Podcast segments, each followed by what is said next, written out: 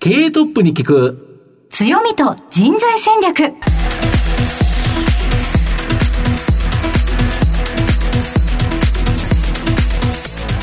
毎度相場の福の神こと藤本信之です。アシスタントの飯村美希です。経営トップに聞く強みと人材戦略。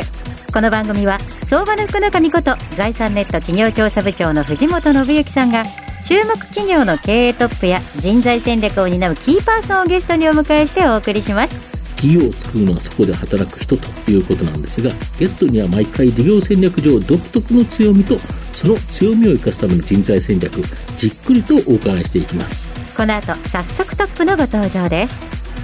この番組は JAC リクルートメントの提供でお送りします。経営トップに聞く。強みと人材戦略経営トップに聞く強みと人材戦略。本日のゲストをご紹介します。東証プライム上場。証券コード4996組合科学工業。代表取締役社長。高木誠さんにお越しいただいています。高木さん本日よろしくお願いいたします。よろしくお願いしよろしく。お願いします。それでは早速ではありますが組合科学工業の事業内容のご紹介をお願いいたします。えー大きく2つの事業の柱がございまして、1つが農薬、これが約8割、えーもう1つが化成品、これが2割です。えー農薬につきましては、世界的な人口がまだまだ増えていく中で、えー農地の面積っていうのはなかなか増えないんですね。はいえーそうすると、単位面積あたりの農産物の収穫量を増やしていかないと、人をえー食べさせてあげられない。えーそういう中で、えー農薬っていうのは虫とか菌とかえー雑草とかやっつける非常にえ重要な役割を持った商品です。環境にも生物にも優しくて安全で効果が高くて農家さんを助けるそんな商材が農薬です。もう一方の化成品ですけど、いろんな分野の化成品、化学品の原料を作ってます。高機能性を持った樹脂だとか、耐熱性を持った繊維だとか、あるいは殺菌剤だとか、えー製紙工場で使うような化学品だとか、発泡スチロールだとか、えーこっちは完全な B2B で、えーうちの会社の名前は商品には載らないんですけど、えー世の中の人々のですね、生活を豊かで、えー安全なものにするために、えー役立っている縁の下の力持ちみたいな、そんな商売が約2割を占めてます。はい。ありがとうございます。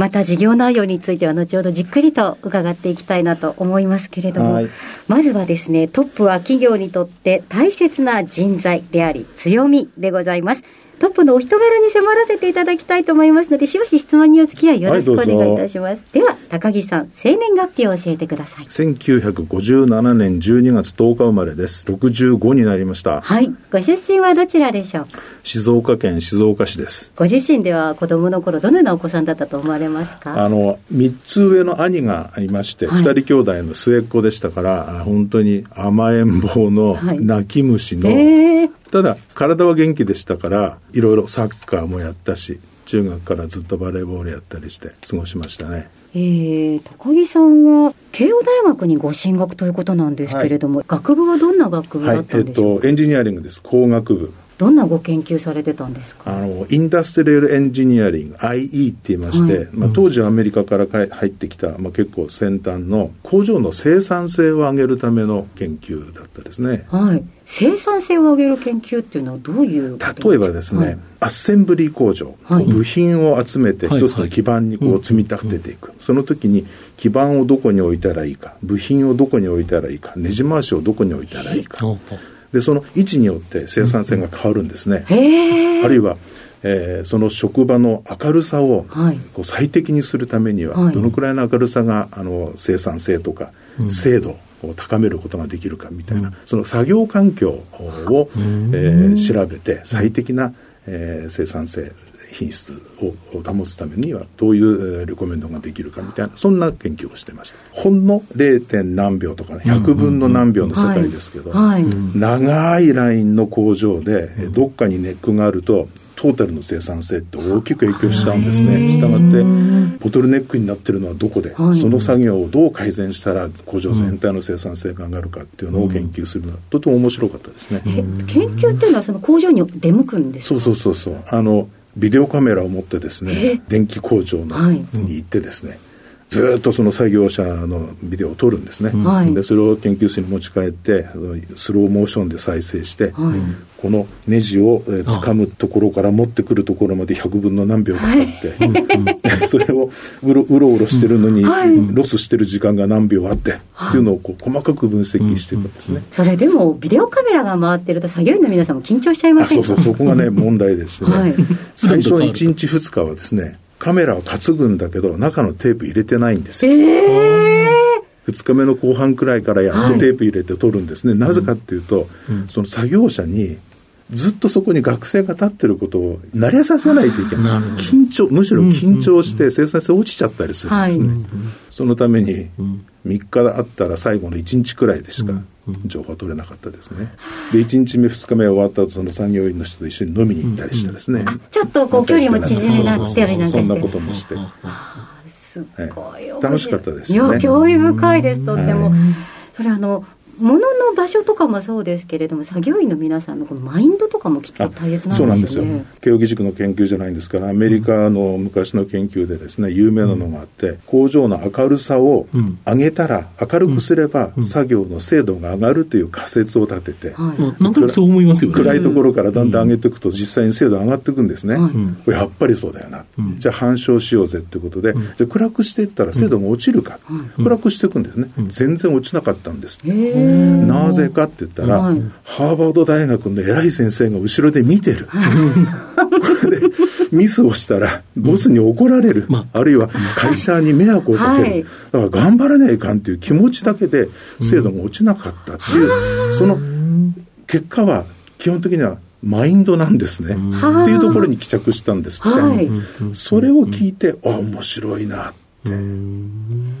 って思ったのが。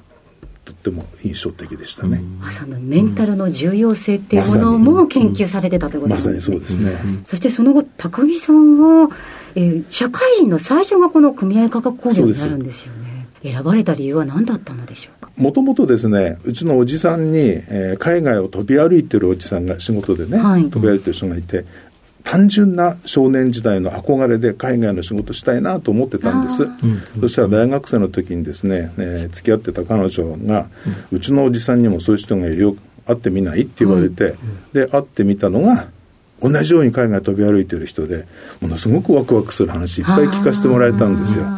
その人が組合科学の海外営業にいたんです。それで来ないかっていうことになって、ご縁ですね。ご縁でしたねそうでしたか。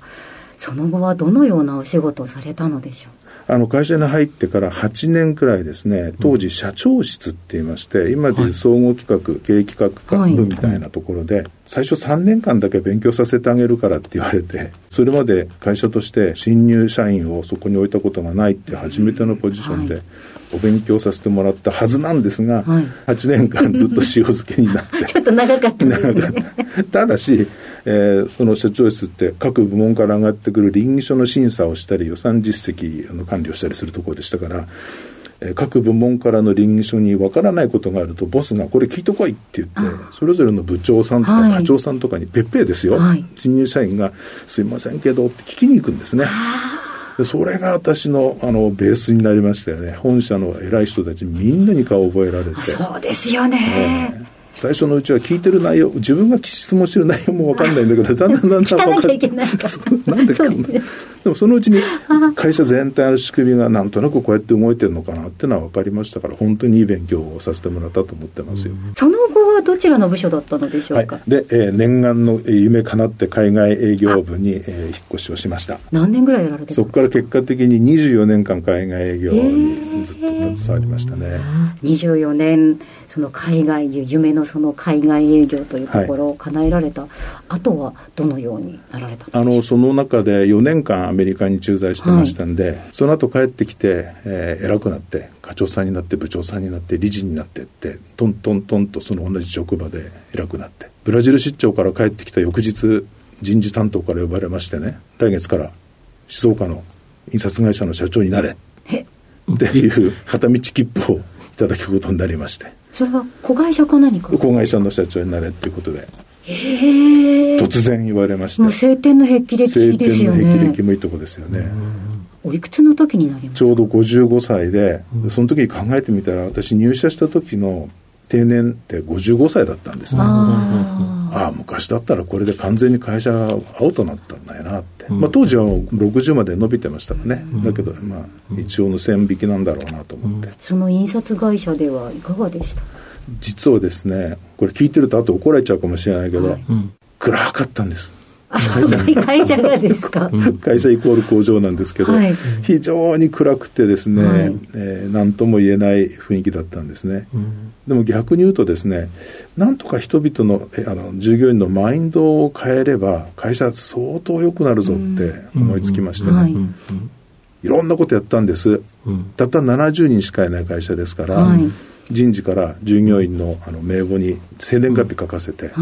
月順に並べ替えをして、毎日お誕生日の人のところにタイムカードに「お誕生日おめでとう」っていうバースデーカードとクリップをつけましたね。素敵。は、あこれ最初、はい、これ受けました。そのクリップがついてるだけで周りから「なんとかさんお誕生日おめでとう」って言ってくれるんですって。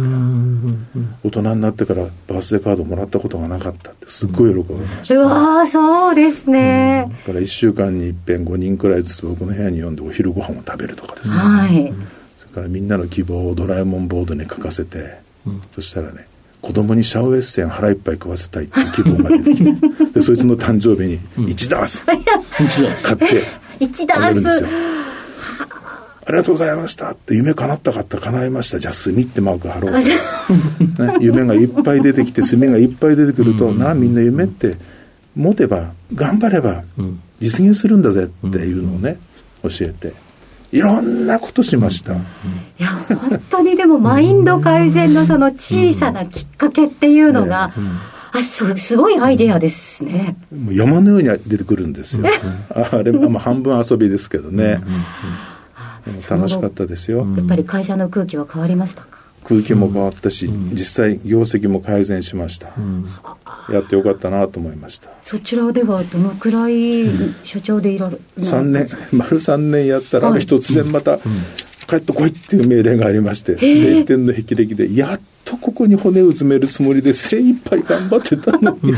またかよって。そうなりますよね、ね、実際はどうしてそうそうだったんでしょう？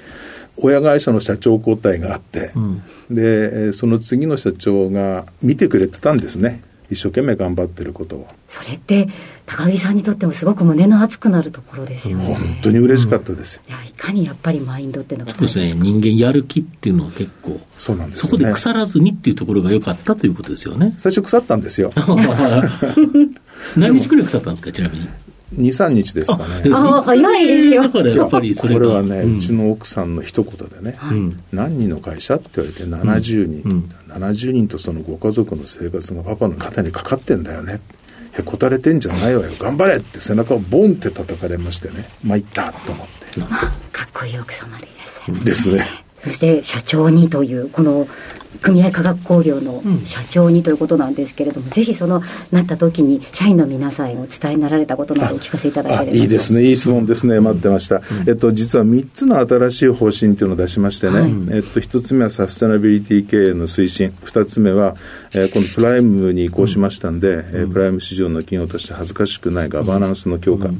で3つ目がポイントなんですけど、えー、平たく言うと夢と幸せの三角形っていうコンセプトを入れたんです、みんなに夢持てと、はい、何でもいいから夢持て、うん、えー、さっきのドラえもんボードじゃないですけど、うん、シャオエッセンじゃないですけど、はい、でとも夢がなければそれに向かって頑張れない、うん、真ん中に夢を書きました、で三角形なんですけど右の下に努力。まずは努力、一生懸命努力する、そうすると必ず何か成果が現れる、三角形の左の下が成果、でその成果を会社はちゃんと見てあげる。評価してあげる、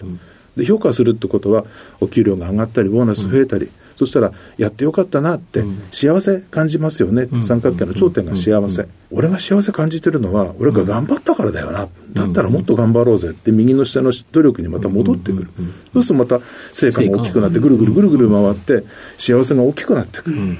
いいでしょ、はい、これ絶対誰も文句つかないと思うんですよね。で、ね、しかもねエンドレスなんですよね、はい、でその幸せも自分の幸せだけじゃなくて同僚の幸せ会社の幸せ町の幸せ国世界。で最終的には地球の幸せまで幸せの中に、みんなの幸せのみんなに入れてあげると、サステナビリティそのものじゃないですか。本当ですね。ね、地球が泣くようなことしちゃいけないぜっていう、その教えも入って、だからこの夢と幸せの三角形を追求していけば、みんなの気持ちが同じ方向に向いて、一生懸命頑張る。必死になって頑張る、うん、そしてみんなが地球も含めて幸せになっていく、うん、そしてそこに勤めていた会社はもっといい会社になっていく、で余計また幸せになる。どうですか？そのマインドの大切さというのをよく研究されていた高木さんだからこそ っていうところがしますね、はい、高木さんの人となり皆さんにはどのように伝わりましたでしょうか？この後は組織の強みと人材戦略に迫っていきます。経営トップに聞く強みと人材戦略。今日のゲストは東証プライム上場証券コード4996組合科学工業代表取締役社長高木誠さんです。まあ、御社は1959年に国産第1号の農薬を市場に提供して以来、まあ、日本ではトップクラスの農薬メーカーということなんですけど、どんな農薬、具体的に強みがあるんでしょうか？基本的には除草剤に非常に強い会社です、はい、私が入った1981年の当時ですね、はい、サターンっていう水筒用のお米用の除草剤がありまして、はい、なんと国内シェア6割くらいだったんです。はいそういうあのブロックバスターを持ってましたから、うん、除草剤がどうしても強い会社なんですね。なるほど。で、海外売上高比率が57%と、まあ、国内、海外、まあ、半分ずつ近いっていう形なんですけど、うんはい、ちなみに海外ではですね、どんな地域にどんな農薬、これ強みを持ってるんでしょうか？お基準にですね、北米アジア、はい、中南米、はい、欧州、アフリカみたいな順番で、はい、ほぼほぼ世界中に売ってます。で、えー、ここもやっぱり除草剤が多いですね。はい、あとは植物成長調整剤って言ってこう、はい、伸びるのを縮めるとかですね、はいはい、えー、そんな薬が中心に売ってます。これ、穀物としては日本だと稲っていう形だと思うんですけど、海外だとやっぱり小麦とかが多いですか？そうですね。ここ12年くらい前にですね、はい、えー、小麦と大豆とトウモロコシに使用できる除草剤が出てきましたので、急激にあのポートフォリオ変わったんですけど、うんそれ以前は日本で売ってたお米用の除草剤を海外にも売ってるっていう、そんな感じの中心ですね。だけど、海外だったらやっぱ小麦とか大豆、トウモロコシが圧倒的に、もう圧倒的です。もう面積的にも強烈ですよね。はい、で正直ですね、僕、農薬っていうのに、そんなにですね、大きな成長イメージっていうのは持ってなかったんですけど、御社の売上高は2010年の383億円から2022年1453億円と、これ4倍近くですね、こんなに伸びてるっていうイメージないんですけど、こんなに伸びちゃった理由、何が一番ですか、はい。まず農薬に成長イメージがないっていうところが非常に、えー、気になるご発言でした、ね、これをこうぶぶっこしてあげようと思ってはいるんですけど、はい、あの確かにですね、日本国内市場っていうのは頭打ちなんです。はい、頭打ちなんですけど、はい、毎年毎年新しい商品出していかないと、うん、あのいけないんで、中身どんどんどんどん変わってるんですね。で、えー、もう一つは海外の市場ですけど、これは明らかに伸びてるんです。うん、なるほど。2020年くらい前まではですね、大体500億ドルくらいの規模で推移してたんですけど、ここの2年間、毎年10%以上伸びてるんですよ。非常にえー、特にこの、えー、ロシア、ウクライナで食料安保、各国で穀物増やそうという動きが非常に大きいですから、はい、えー、非常に大きな市場がもともとあるところがまだまだ成長しているというところですね。でそこに、えー、先ほど申し上げた12年前に登場した畑作用の除草剤、これアクシーブっていうブランド名なんですけど、はい。はい、これがどはまりしましてね。なるほど。もともとあの、ラウンドアップって何でもき枯らしてしまう除草剤があるんですけど、はい、ラウンドアップをかけても枯れない作物っていうのがあるんですね、はい、ラウンドアップ、抵抗性の。抵抗性ができると。それには、ラウンドアップをかけても、例えばコーンは枯れないけど、周りの草が枯れる。でそれがものすごい勢いで世界中に広がりましたんで、毎年毎年かけてると、雑草が、それまで効いてた雑草が効かなくなってくるんですね。抵抗、耐性ができるんです。その耐性ができちゃった雑草に、うちのアクシブが効くんですよ。なるほど。で薬量もですね、10分の1くらいで効くんですよ。そうするとまさに、えー、持続可能な農業、ど真ん中に当てはまっちゃったんですね。で、このアクシーブが躍進したことで、実は先ほど380億くらいとおっしゃってた2010年の海外輸出比率って27%だったんですけど、去年57ですから。とすると、結局、海外のこの大きな伸びっていうのが、組合価格の成長の源泉だそうですね、ここ十数年はまさにそうです。やっぱり世界の人口を考えたら、はい、このあれでもめちゃめちゃ増えてるんですもんね。そうなんですで、みんな食べてるんですもんね、そうなんです、食べなきゃいけないんですから。はい、そうですよね、はい、しかも、あれですよね、生活水準が上がってくると、うん、この穀物を食べる量、そうそう。結局、牛肉を食べると、そうそう。小麦とか大豆を人間が食べれば、多分確かあの牛って、50人分ぐらい何十倍も。何十倍も穀物が必要なんですよね。そうなんですそうすると、やっぱり穀物需要が高まる、そうするとそのためには、きちっとした安全に配慮した農薬っていうのが必要ということですか？はい、はい、その通りです。なるほど。あと、農薬以外の化成品事業、はい、まあ、これ、本当にいろんな製品出されてるんですけど、そ、ね,、の中でも、オンリーワン、ナンバーワンの商材、はい、いくつもあるそうなんですが。そうですね。いろんなところに使われてる、例えば、ワクワクする話でいくと、はい、えー、遊園地のジェットコースターのタイヤとかね。はあ、もうそれ聞いただけで、ああ、すごくこう夢がある仕事してるようなと思いますよね。あと、平たいところだと、うん、ビルの屋上だとか、高速道路の防水だとかですね、はい。はい、えー、あるいはセルフォンのあの、はい、表面のの基板だとかですね、はいはいはい、えー、IC の基板だとか、はい、それから自動車のエンジンの部品、それはこう熱が加わってもへこたれない繊維だとかですね、はい、そういうところにこう見えないところにいっぱい使われてるんです。これの、まあ、オンリーワンであったり、はい、まあ、世界シェアがナンバーワンであったりっていうような製品が数多くあるから、まあ、きちっとそのその分野では売れていってると。そうです、ね、いうことですか、はい、だから売上高が、まあ、化成品も伸びてるということですか。そうですね。この大元っていうのは、二つともあれですよね、御社の技術開発力っていうことですよね。そうですね。要は、よそにないものをきちっと作り出せる、ね、要は除草剤でもよりですね、効果の高い、はい、これをうまく作り出せるのはやっぱり技術開発力。そうですね、研究開発力と称してますけど、うん。うん、えー、世の中一般的にその農薬の世界ってマルチナショナルの大きな、ジャイガンティックな会社がマジョリティを占めてるんですけど、はい、そうですね、彼ら、でっかいんですね。彼らは、うん、えー、大体14万化合物作って、はい、その中からやっと1個商品化できるかどうかっていうような発明の確率なんですけど、はい、我が社8000分の1なんですね。桁が桁が全然違いますよね、はい、でそのぐらい高効率で新しい、うん、新しいって簡単に言いますけど、うん、世の中に存在してない化合物を作り出すんですよね。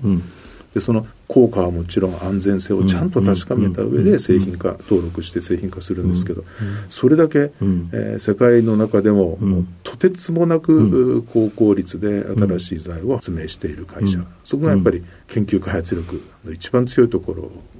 のうちの強みだと思います、ね、なるほど、その研究開発力で独自製品があるからこそ売れるということですよね。ではい、でしかも世の中の役に立つまさにそうです。これ、なんかちょっと農薬へのイメージあったり、化成品っていうところ、なんか汎用品をいっぱい作って、値段競争してるんじゃないかなっていうふうなところ、なんとなくあるんですけど、全く違うってことですよね。全く違いますね。あのパテントもそうですけど、うん、農薬登録っていうのが各国にありますので、はい、えー、安全性の評価は極めて厳しいものがありまして、うん、それをすべてクリアしたものしか登録が取れませんので、うん、そういう意味では非常にあの知財の塊みたいな商品なんですね。そうすると、まあ、今後もやはり大きな成長というか、まあ、世界市場がかなり拡大していくという、まあ、人間の人口、まだまだ増えてますもんね。そうですね。2050年に97億とかって言ってますし、うん。うん。もうインドも中国も14億人を超えてますからね、うん、日本は増えてませんけど、やっぱり世界的には確実に増えてますよね。うん、そうすると、その人たちがご飯を食べなきゃいけない。なると、やっぱりその主食である、まあ、米であったり、大豆であったり、小麦であったりというところ、はい、まあ、これの農薬を作ってる御社というところは、まだまだ成長できるぞと、はい、そう確信してます。ぜひあの組合化学工業さんの人員構成についてお伺いできればと思いますが。えっと、今、単体で約800名弱ですね。うん、であの機能別にいきますと、研究開発に200名超、で生産に200名超、うん、えー、国内を中心に営業部隊が200人超、うん、で残りが管理部門って感じですかね。なるほど。で連結だと全部で1800名ほどいますけど、農薬関係が約1000名、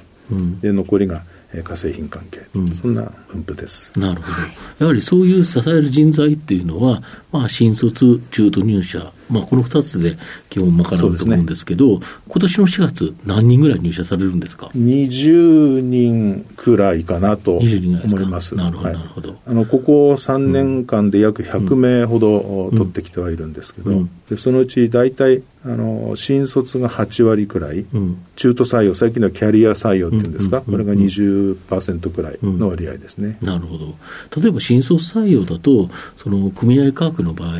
こんな人に来てほしいというような望む人物像、こういうものございますでしょうか？あの人物像という意味では、うん、人として正しく生きてる人、はいはいはい、あとは本当に一生懸命頑張る人、うんうんうん、自由で、えー、自分の思ったことをちゃんと言える人、うんうんうん、明るくて。っていう人が欲しいですよね。はい、ありがとうございます。じゃ藤本さん、最後の質問をお願いいたします。リスナーの皆さんに何か一冊ですね、はい、あのおすすめの書籍、あはいはい、本を一冊おすすめいただきたいんですが。あの非常にベタなんですけどね、稲森和夫先生の生き方が私大好きですね。さっきからお話しさせていただいているのは、ほとんどこの本の影響のような気もしますけど、頑張る。ただ頑張るんじゃなくて死に物狂いで頑張る、うん、人のことを思いやる。感謝の気持ちを持つっていうようなところからもうまさにこれだなと思いましたよね、あとはこう前向きな考え方を持って一生懸命頑張ってれば必ず誰かが見てくれているぞっていうところも私の話に出てきましたよね、そんなことがこう凝縮されていて平たく読んでいくととっても、あの人としての生き方について書かれているいい本だなと思います。なるほどはいありがとうございます。えぜひリスナーの皆さんも手に取っていただければと思います。改めまして、本日のゲストは、東証プライム上場、組合科学工業、代表取締役社長、高木誠さんでした。高木さんありがとうございました。ありがとうございました。経営トップに聞く強みと人材戦略東証プライム上場 JAC リクルートメントは、世界11カ国に展開するグローバルな人材紹介会社です。スペシャリストや管理職の人材紹介を通じて、長年にわたり多くの企業の成長に貢献した実績を持ちます。当社では、役員、CFO、CIO、本部長、社外取締役などの経営幹部層の人材紹介に特化した専門部署、JAC エグゼクティブを構え、企業の経営課題解決を支援しています。経験豊富なコンサルタントが経営課題をヒアリングし、課題解決に導く人材をご紹介いたします。企業の経営改革を担う人材など、経営幹部の採用なら、東証プライム上場、証券コード2124、JAC リクルートメントにお任せください。お送りしてきました経営トップに聞く強みと人材戦略そろそろお別れのお時間です今日のゲストは組合科学工業代表取締役社長高木誠さんでした。え番組の中でもありましたけれども農薬などについてじっくりとあの分かってもらいたいというお話もありました、はい、ぜひですね組合科学工業さんのホームページに行くととっても分かりやすい漫画が、はい、えー、デジタルブックでございますのでそちらもぜひリスナーの皆さんチェックしていただければなと思います、はいそれではここまでのお相手は相場の福の神財産ネット企業調査部長の藤本信之と飯村美希でお送りしました。次回のこの時間まで。ほなまたお昼やで。経営トップに聞く強みと人材戦略。この番組は JAC リクルートメントの提供でお送りしました。